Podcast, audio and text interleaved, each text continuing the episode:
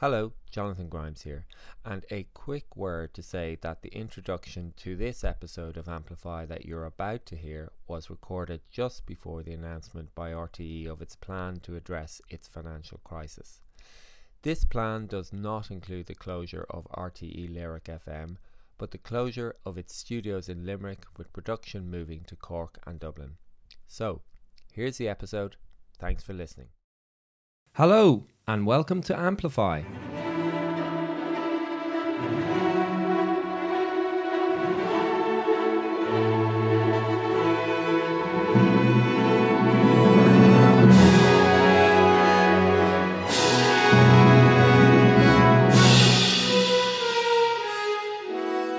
On this week's podcast, we feature a conversation with composer Jürgen Simpson, and we mark John Kinsella's Lifetime Achievement Award from the National Concert Hall Dublin, which takes place later this month.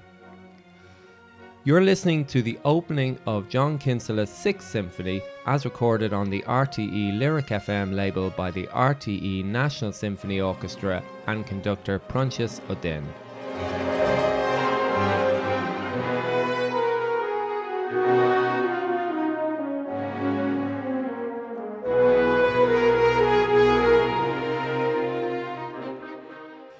I'm Jonathan Grimes, and I'm joined by C M C director Yvonne Ferguson. Hi, Yvonne. Hello, Jonathan.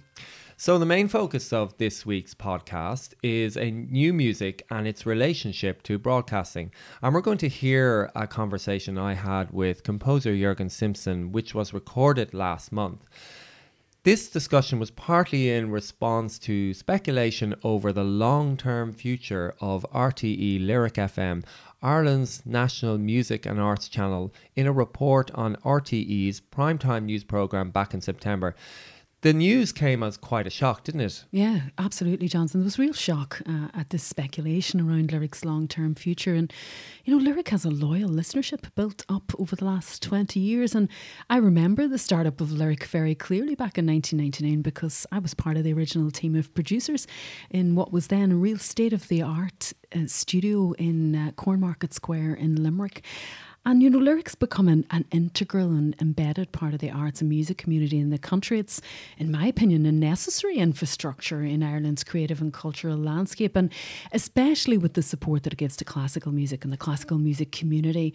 Um, C M C's enjoyed fruitful relations with Lyric throughout the twenty years. And, you know, I've been mindful that unintended consequences of any changes in a resource like Lyric could really have a significant impact on developing a living contemporary music sector in Ireland.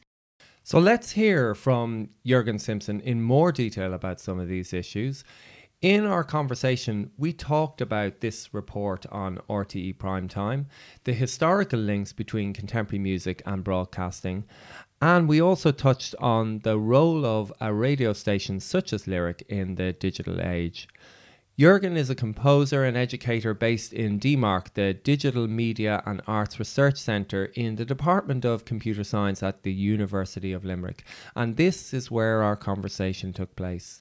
I began by asking him about the background to the report and some of the issues faced by R T E, the state broadcaster, in relation to music broadcasting.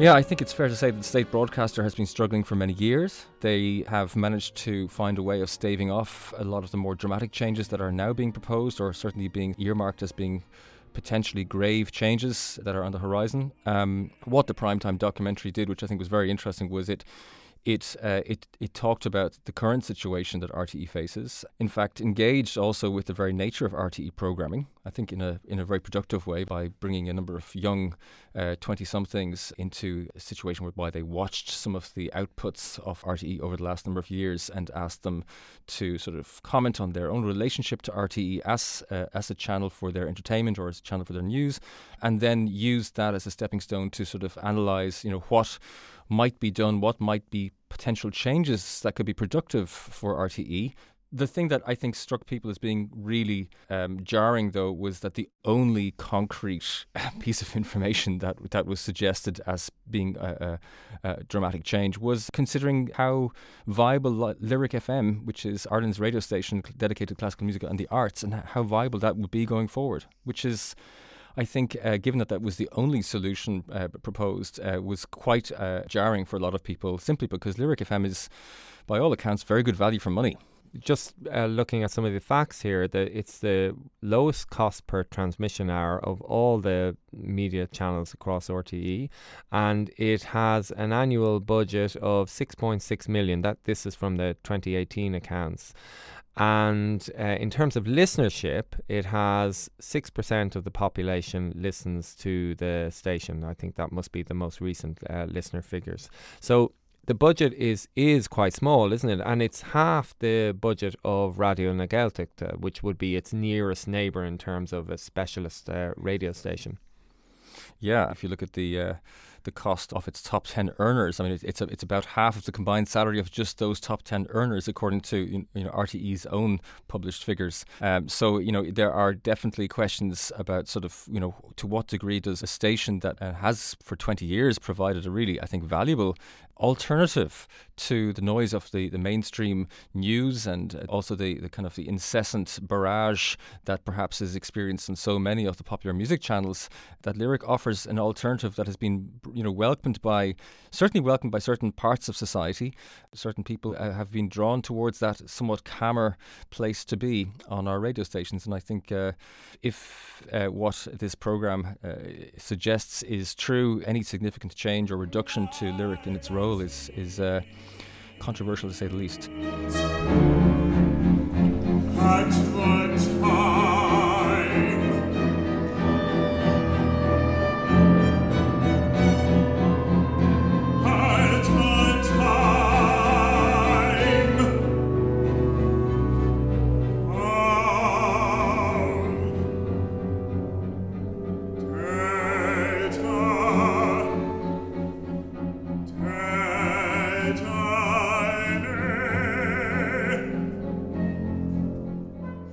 So Lyric was founded in nineteen ninety-nine, and in fact, as you mentioned, it celebrated its twentieth anniversary back in May. How would you describe the station when it comes to programming and support of new music? Well, I think on a broader level, it's it's important to maybe talk about what Lyric F M actually is. Yeah. Um, and and you know, that, that sheds some light, I think, or that allows, I think, a doorway to be opened into just understanding, I guess, the dramatic difference between the kinds of music that one will find on Lyric F M for the most part, and how different the intent uh, of that kind of programming is uh, when compared to the creative focus that contemporary music finds itself uh, engaging with. And I and I have to add contemporary culture as well, because I think we have to, throughout this, uh, remember that you know Lyric F M, it's not necessarily just a classic music station. And I think that the people involved there have been also keen to repeatedly say that the classical aspect of the programming is one aspect of its programming, that it is also a place for cultural activities uh, and for cultural discourse to take place.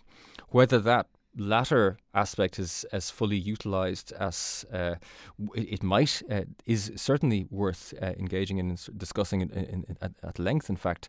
Um, but I do think it's important to recognise that ultimately, uh, you know, Lyric comes out of a particular nineteen nineties tranche of uh, new radio stations. I think Classic F M is the one that people often find themselves comparing Lyric F M most to, uh, certainly in the sort of Anglophone world here, is, is part of a tranche of nineteen nineties initiatives that that really changed the landscape of what radio could be and, wh- and how it could fit into society. And uh, this is, of course, prior to the possibilities of listening that we have nowadays. It was at a time when people didn't have streaming. It was a time when people didn't have access to internet radio. Um, it was really, for many people, one of the few escapes from the noise of the other channels. And, and when Classic F M was introduced in nineteen ninety-two, it was a, you know, it was a huge success. And uh, with a, within a decade, nineteen ninety-nine, Lyric F M was founded, and there were many relationships that one could see between the two. so I think I think it's worth noting that, you know, Classic F M is is quite distinct uh, as a starting point, because it's not part of a state broadcaster. It's a private initiative, and as a result, the things that propel the the Classic F M model is ultimately advertising. The kind of things that one needs to do if if money and uh, income from advertising are, are your raison d'etre are very, very different from the kinds of things that one can do as a state broadcaster. And, you know, anybody who listens to Classic F M in the U K will realise that, you know, their mantra, for example, is if you don't like what's playing right now, then stay with us for a few minutes and we're sure you'll like the next piece. You know, I mean, I, that is not necessarily what Lyric was ever about. I think Lyric, you know, really didn't fall into that trap uh, to, to the same degree at all, I think. And in fact, e- even in the early days, there was a real sense that there was a, a, a quality to it that was really keen on introducing you to Uh, to new things. Yeah, I remember the start of Lyric, as indeed I'm sure many people of a certain age do, and I also remember the, the beginnings of Classic F M in, in nineteen ninety-two. I was actually in London at the time when it was when it was uh, uh, launched. I think I remember listening on the first programme. Um, and Lyric was significantly different in that there was a lot of uh, outlets for uh, for Irish composers and for new music as well. I mean, it had a, a new music program, Horizons, which was, I don't know if it was launched at the very start, but but certainly from the, from the earliest beginnings. Uh, so the thing about Lyric, or the important thing about Lyric over the over these twenty years, is that it has always been an important outlet for new works, for new music through the broadcast. And if you take something like that away, how do composers or how do musicians get their music out there? Of course, there is the digital space, and I know we'll come on mm. to, to to talk about that uh, shortly. Mm. The other thing about Lyric that it has done is it has established a label, uh, a record label, Um, and that has released many albums of Irish composers' works, uh, and that it provides a very important area uh, of support for something that has been traditionally underfunded and suffered from a lack of support. I think the, the, the importance here is to recognise that as an organisation, were they to cease existence, there would be a massive vacuum. What, what it does when it does its, its thing the best is it offers the potential for a curatorial approach. It has and has made uh, a curatorial engagement with work um, the thing that makes it special. Now, I think that classical music, in fact, on radio is highly problematic. Certainly the composers who made much of the classical music that we do here on the radio didn't make it with the intention of it being for the radio. Um, you know, invariably classical music isn't flat. It has structure, it has dimension, it has beginnings, it has ends. So there, there is always a sense of compromise uh, when one thinks about the role of Uh, classical music in a radio context that perhaps doesn't work for the aficionado. It perhaps doesn't work for that person who really is passionately specialist about both their listening environment and what they listen to and who they want to listen to. They want to have control over that. Having classical music on the radio does something else. It it, it offers something that's not necessarily just about classical music. It has a different, uh, it has a different contribution, and a contribution I think that that uh, you know is important, and ultimately it is, I guess, and this is the, the kind of the the key word for me. It is entertaining. Classical music for, for many people is ultimately about having something that can be uh, listened to whilst going about one's business, and contemporary music uh, is something which uh, falls in a compl- into a completely different category. And I think over the many years that Lyric has been in existence, it has balanced those things. It has found a way of, of having a home for those activities, either through its uh, broadcast programme or through the way that it manages to be involved in the activities that are happening on the ground in, in, in live contexts.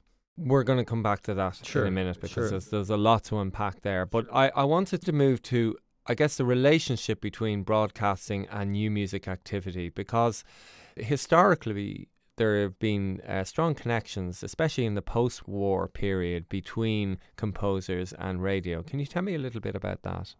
Something happened in the twentieth century with the introduction of radio that caused a connection to occur, most notably because the orchestras uh, throughout Europe and America found themselves uh, either being established by or coming into close affinity with the l- mainstream public broadcasters.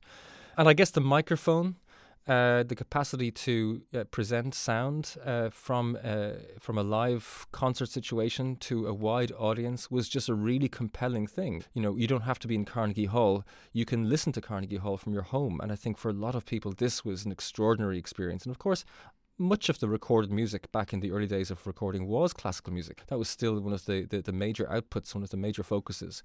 And the other thing that that's interesting as well around the nineteen forties, nineteen fifties and the post-war years is that radio itself was still in many ways the dominant medium, the dominant modality for entertainment, for broadcast. So in the early nineteen fifties, there was a real sense that radio needed to invest, invest into recording, invest into uh, the studios, and invest also into the technologies of uh, sound production and manipulation. And so in the nineteen fifties, you have this incredible experience throughout Europe and America where you have all of these radio stations investing hugely in experimental music because they see experimental music as being a forum and a playground for sound uh, creation. And you've got the B B C Radiophonic Workshop, which uh, ends up lending a hand into sort of the most remarkable sound stories and radio plays, Doctor Who being a fantastic example. These extraordinary experiments in, in sound occur, but it's all within the remit of the radio stations. And I guess the, the probably the most famous ones of all are, of course, the the, the two uh, major initiatives in Radio France uh, and in Germany in Westdeutsche Rundfunk, West German Radio, which uh, both invested in their two respective and hugely influential experimental uh, uh, studios. And I guess the picture I'm kind of painting here is, is one in which, in the nineteen fifties, radio and contemporary music were suddenly interlinked, and it was it happened. I think it happened really over a period of a number of decades, where the state investment investment and the, the support for the experimental arts and the contemporary arts was suddenly and intrinsically linked.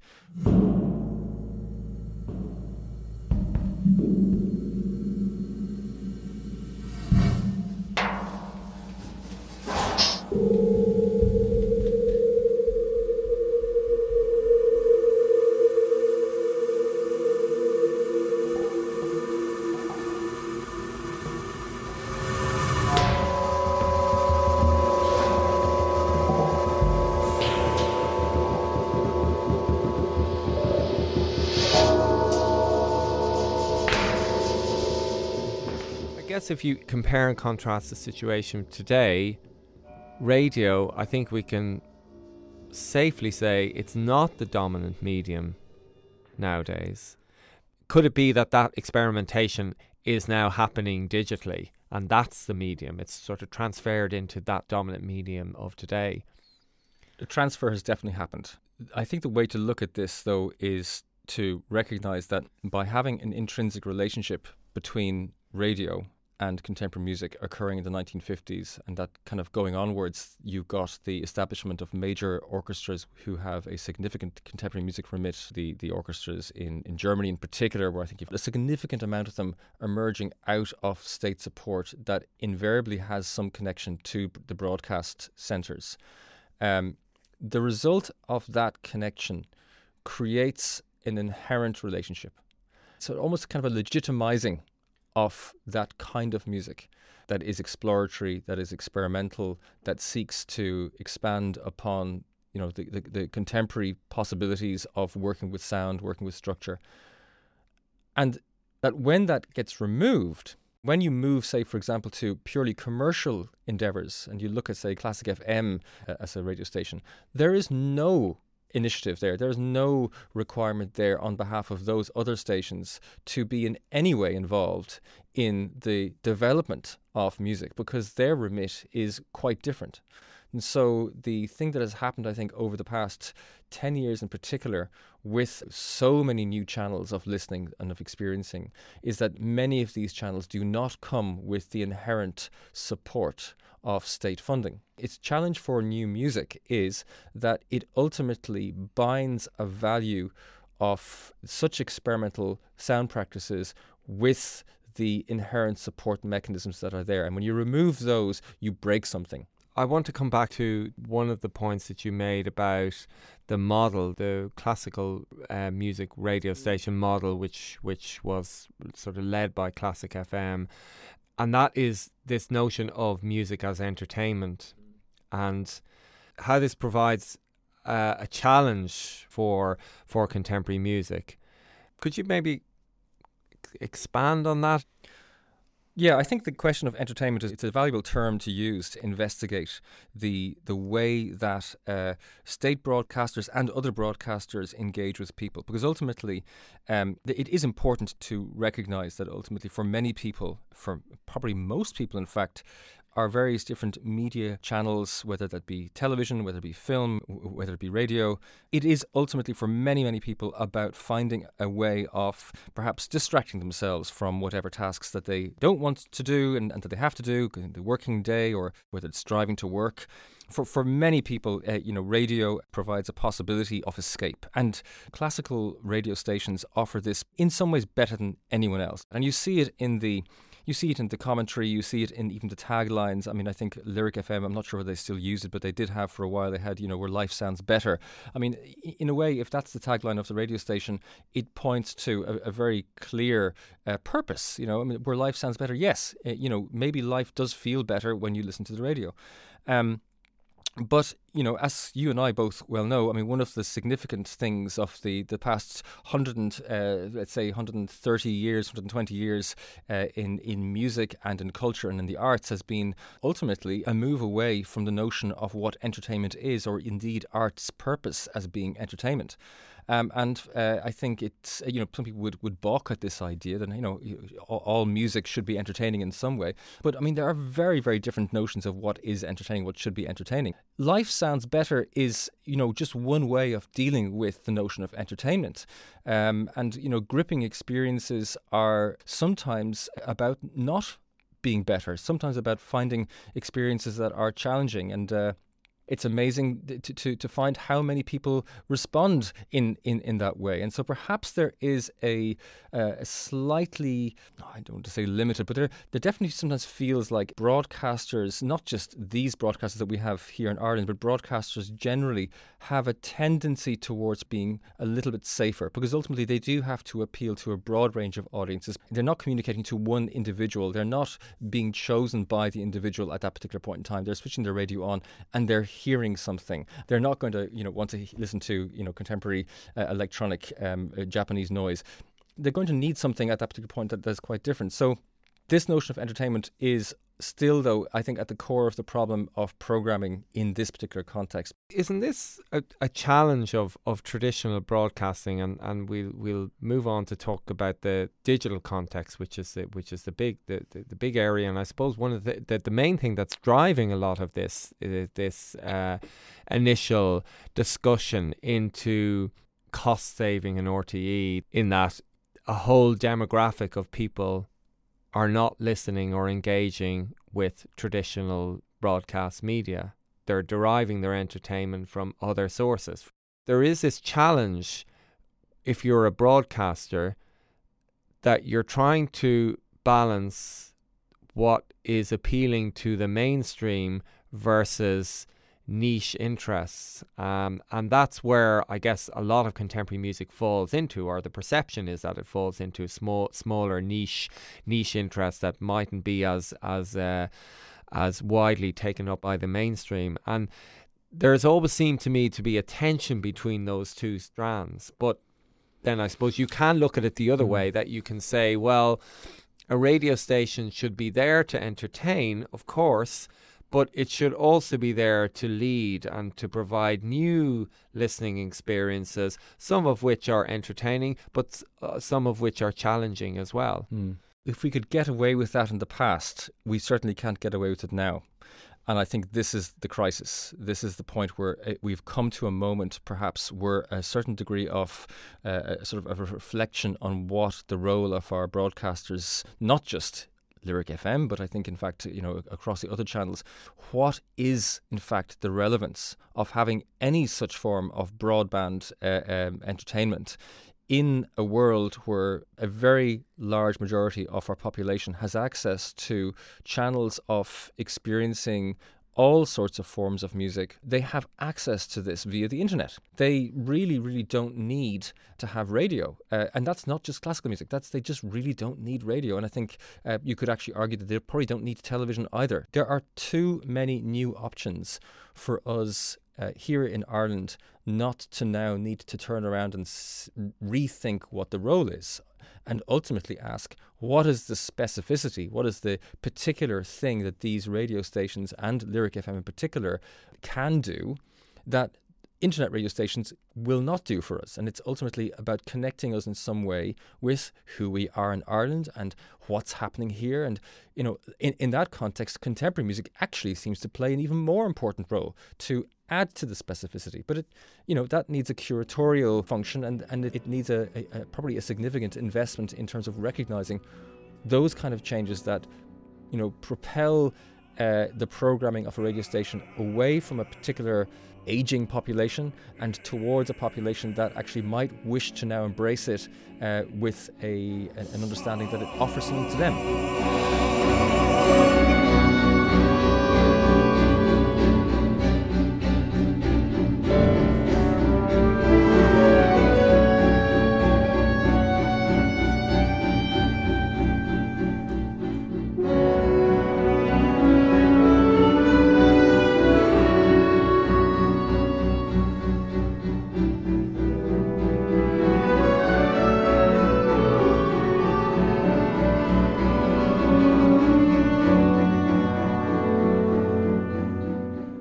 Point I should make here right now is neither you and I are experts in the field of radio and programming and had to deal with the significant challenges involved in making those kind of decisions. Ultimately, any conversations and any interviews that I've read on this topic in, in the last number of weeks have all been talking about what does one do to get bigger audiences, or what does one do to balance uh, the various issues, and how do you connect with this and how do you do that? I think that all of the interviews I've read have pointed to, you know, an underlying struggle on every front to to to balance that act. Why isn't lyric's ultimate cultural remit not being utilised more? Why are we not allowing lyric to be more than just, or more significantly involved in the shaping of our wider audiences? Personally, I've listened to radio all my life. And in fact, I was introduced, I lived for three years in Germany uh, uh, when, when I went and lived with my, with my mother for, from the age of fifteen to eighteen. And during those three years, I, mean, I was exposed to probably the most formative music experiences of my life at that point. So I had a, I always had a really strong sense that, that, that the formative experiences that can be given to young people can actually happen through the radio. But it has to be a patient radio. It has to be a radio that is not just about finding a way of having advertising space here, there and everywhere. And this is, I think, one of the big things that Lyric could potentially offer. It could be a more patient place that doesn't need to at all times, um, you know, have that kind of sense of, well, don't worry about, you know, this thing. We're going to make sure that you're okay. Uh, shortly, you will hear something that will be bring you back to the kind of work that you're expecting. Um, and I think partially that happens through maybe a little bit more adventurous programming at times that are more throughout the day, but also maybe even programming, you know, plays, maybe programming documentary features that help educate listeners. Um, and I would love to see more of that happening uh, in that particular uh, space.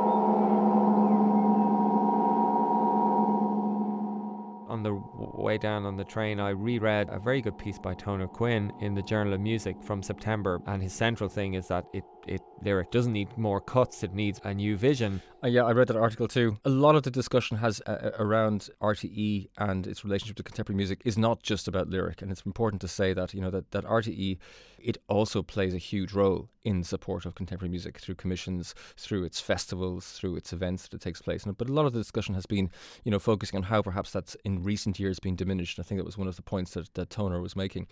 And really this comes back down to the, the notion of, you know, to what degree do we have the uh, the people in the room who have perhaps the capacity to to educate um, the listener, educate um, audiences, and actually introduce, and I think this is the important thing, new audiences, younger audiences, into the value of experiences that are not safe. You know, experiences that are that are uh, compelling but perhaps dangerous, and experiences of contemporary music as being something that is vital uh, to to their to their experience of the world around them. That it's something that's ongoing. That it's not something fringe. And perhaps one of the challenges that a classically uh, oriented uh, music program has in that regard is that there is a whiff of uh, the thing that comes with classical music itself, which is it has a tendency not to be that uh, embracive of young audiences. I uh, teach uh, many students uh, coming out of the Leaving Cert, and I can, you know, I can tell you that pretty pretty much every single student has a relationship to the so-called uh, uh, classical arts and, and classical music that is not a positive relationship. That's a relationship they don't that they don't see themselves part of. Um, but yet they are very interested in contemporary music. What's challenging for them is that the environment, that the situation, that the that the context of classical music tends to overshadow the potential and the vibrancy of a lot of the new music that appears there, and so they they shut it out. Now, a lot of the programmers on Lyric F M over the years have really managed to find a balance and have, you know, been, uh, you know, excellent in actually embracing new audiences, in presenting works that do not come or emerge out of the classical music tradition, but emerge complete from completely other parts of the, the of the globe. In fact, when you do that, you do find people tuning in because they realize that there is something new, something surprising for them, and that is ultimately what a particular branch of our younger listenership needs. They need to be surprised. They need to be in a situation where, no, it's not life sounds better, it's life is more interesting, or life is more exciting, or did you hear that before? And that the challenge is that takes resources, that takes time. And as you just said, you know, it's it's really, really important to to to recognize how important Lyric F M is for us here in this country.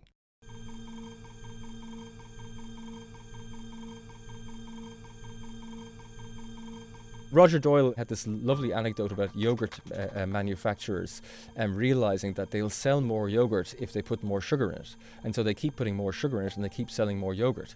But at a certain point, you know, you can't put any more sugar in because it just stops being yogurt. And in a way, it's, you know, we have to recognize that, you know, it is important to to, to almost go, go back to, to natural one hundred percent, you know, yogurt and, and say we we don't want to have a programming that is consistently about nice, consistently about creating a, a friendly place. We we need to be adventurous. Jürgen Simpson, thank you so much. Thanks, Jonathan. It's been great.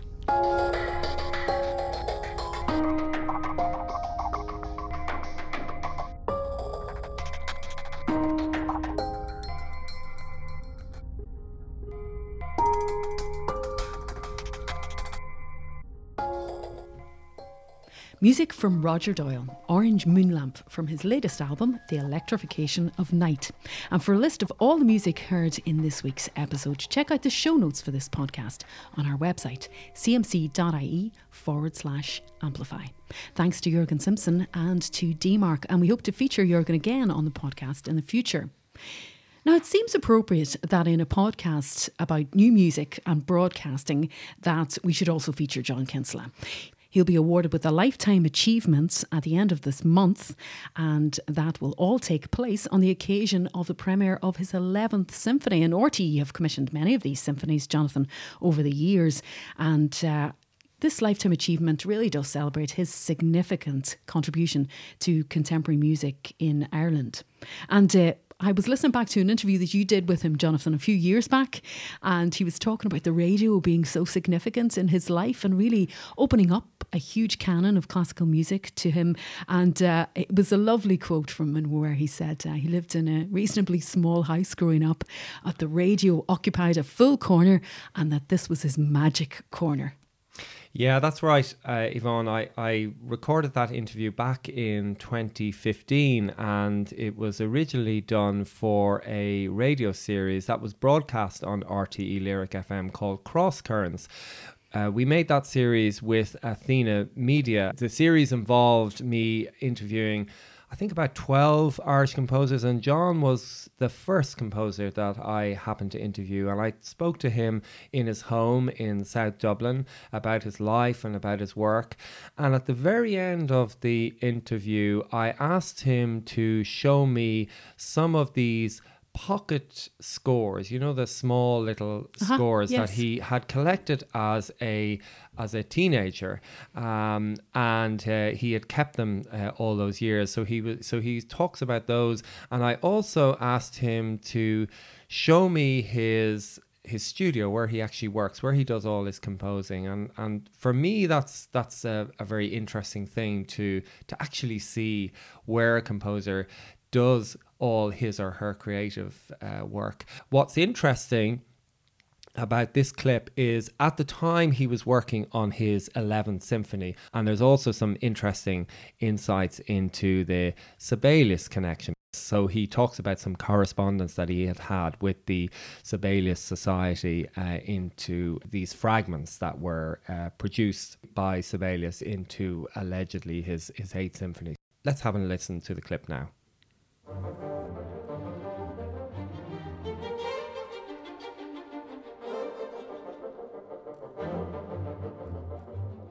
Score of Brahms' First Symphony, um, and for for a period I made notes. Uh, I'd obviously heard that on the radio, twenty-second of April forty-nine, Radio Éireann Orchestra. Uh, another performance later that year, Carlo Zecchi. twenty-second of September nineteen fifty, Otto Mazerat, and uh, we bought a new radio the day before, so obviously that was a big thing.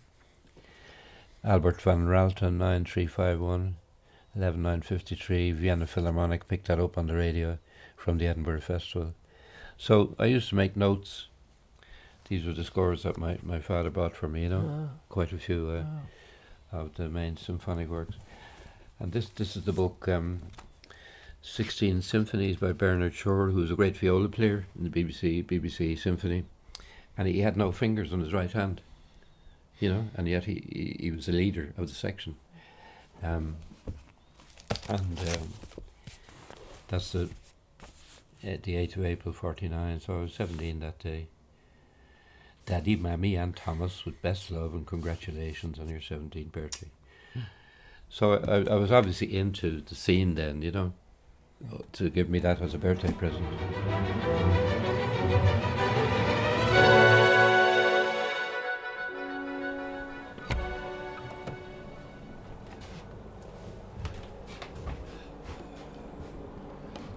This is my uh, my workplace, um, the piano and the desk. I've had that for thirty, forty years. It's travelled with me from one house to another. And actually the, the actual building Uh, was put up with the, the fee I got for my seventh symphony. It's fully insulated and you can work in any weather, you know. That's the what I'm working on. I, I, I custom make my uh, uh, manuscript paper so that uh, when I decide on the orchestration, I, I make a, a, a, a template, if you like, and, and get those. So the, the benefit of using just one side is that I can whip them over and I, I can play the work in my mind, you know, so I can whiz them over and you can do a real-time uh, read of a work. So you, you get the feel of the rhythm and you begin to feel where things are going wrong and you need might to revise and that, because I, I love to be able to retain a, a rhythmic flow through everything, no matter how slow it is. So you can do that by, see see the way they're turned up, constant rereading and that. So that that's, um, well, has to be revised. You were never um, tempted to switch over to computer? No, no. Even though I could use it quite easily. But pencil and a rubber and a paper couldn't be simpler. And a you piano. Can, you can change your thoughts just by doing that instead of having to fiddle with something, you know. But, um, yeah, so this is all pretty basic. What I'm doing here at the moment is, um, you, you may know of the uh, the last Eighth Symphony of, of Sibelius, and this chap here, uh, He's head of the Sibelius Library in Helsinki, Timo Virtanen, and he's done a, a big article which you can get on the on the internet about all the bits of sketches and things that uh, Sibelius left behind, but none of them can actually be identified as a sketch for the Eighth Symphony, even though they're close. And you could. So what I, I'm basing this work on some of the shapes of the rhythmic figures oh. uh, that I've found throughout his article, you know, and that's some of Sibelius's own writing there. So it's couldn't be further from trying to be a reconstruction of what Sibelius might have done. That is not the idea, but the themes are shaped in a way because of my familiarity with those little things, you know. So it's something that would happen or wouldn't happen without the notion of the other work having been at least thought of, you know. So there's a connection. So it's it's almost the uh, an ultimate homage for you. A homage, yeah, it's a homage. I wrote to him and said, would it would it be necessary to get uh, permission from Sibelius' family for doing such a thing, you know? And uh, he said, well, what what exactly are you doing? Well, I said, I'm just approaching it as somebody like uh, touching the garment of a prophet and getting inspiration from that. I said no more than that. Oh, he said, go ahead, that's okay. So uh, he knows I'm at it. Wow. And he said if it turns out well, um, he thinks he knows somebody who might play it up there. So that would be the summit of my life, if that happened. For your work to be performed in, in Finland. In Finland, and to have even a threadbare connection with the great man.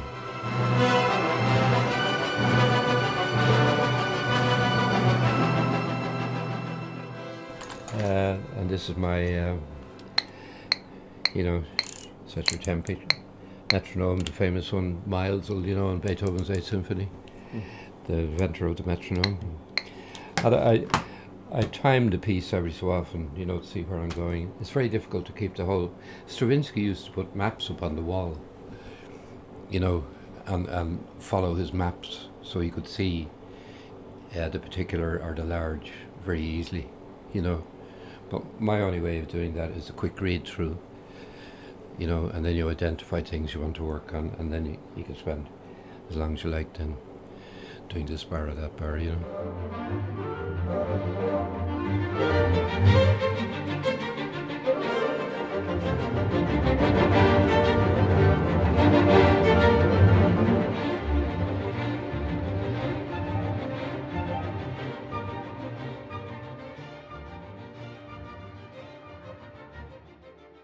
John Kinsella. And John's eleventh Symphony will be performed by the R T E National Symphony Orchestra on the twenty-ninth of November at the National Concert Hall, Dublin. That's all for this episode of Amplify. Do send us your feedback and comments on social media at C M C Ireland on Twitter, Facebook or Instagram. Our email is amplify at c m c dot i e. Thanks again to Jürgen Simpson, to Keith Fennell for production support and recording, and to Athena Media for the clip on John Kinsella. We'll be back again in two weeks with another episode. Until then, thanks for listening.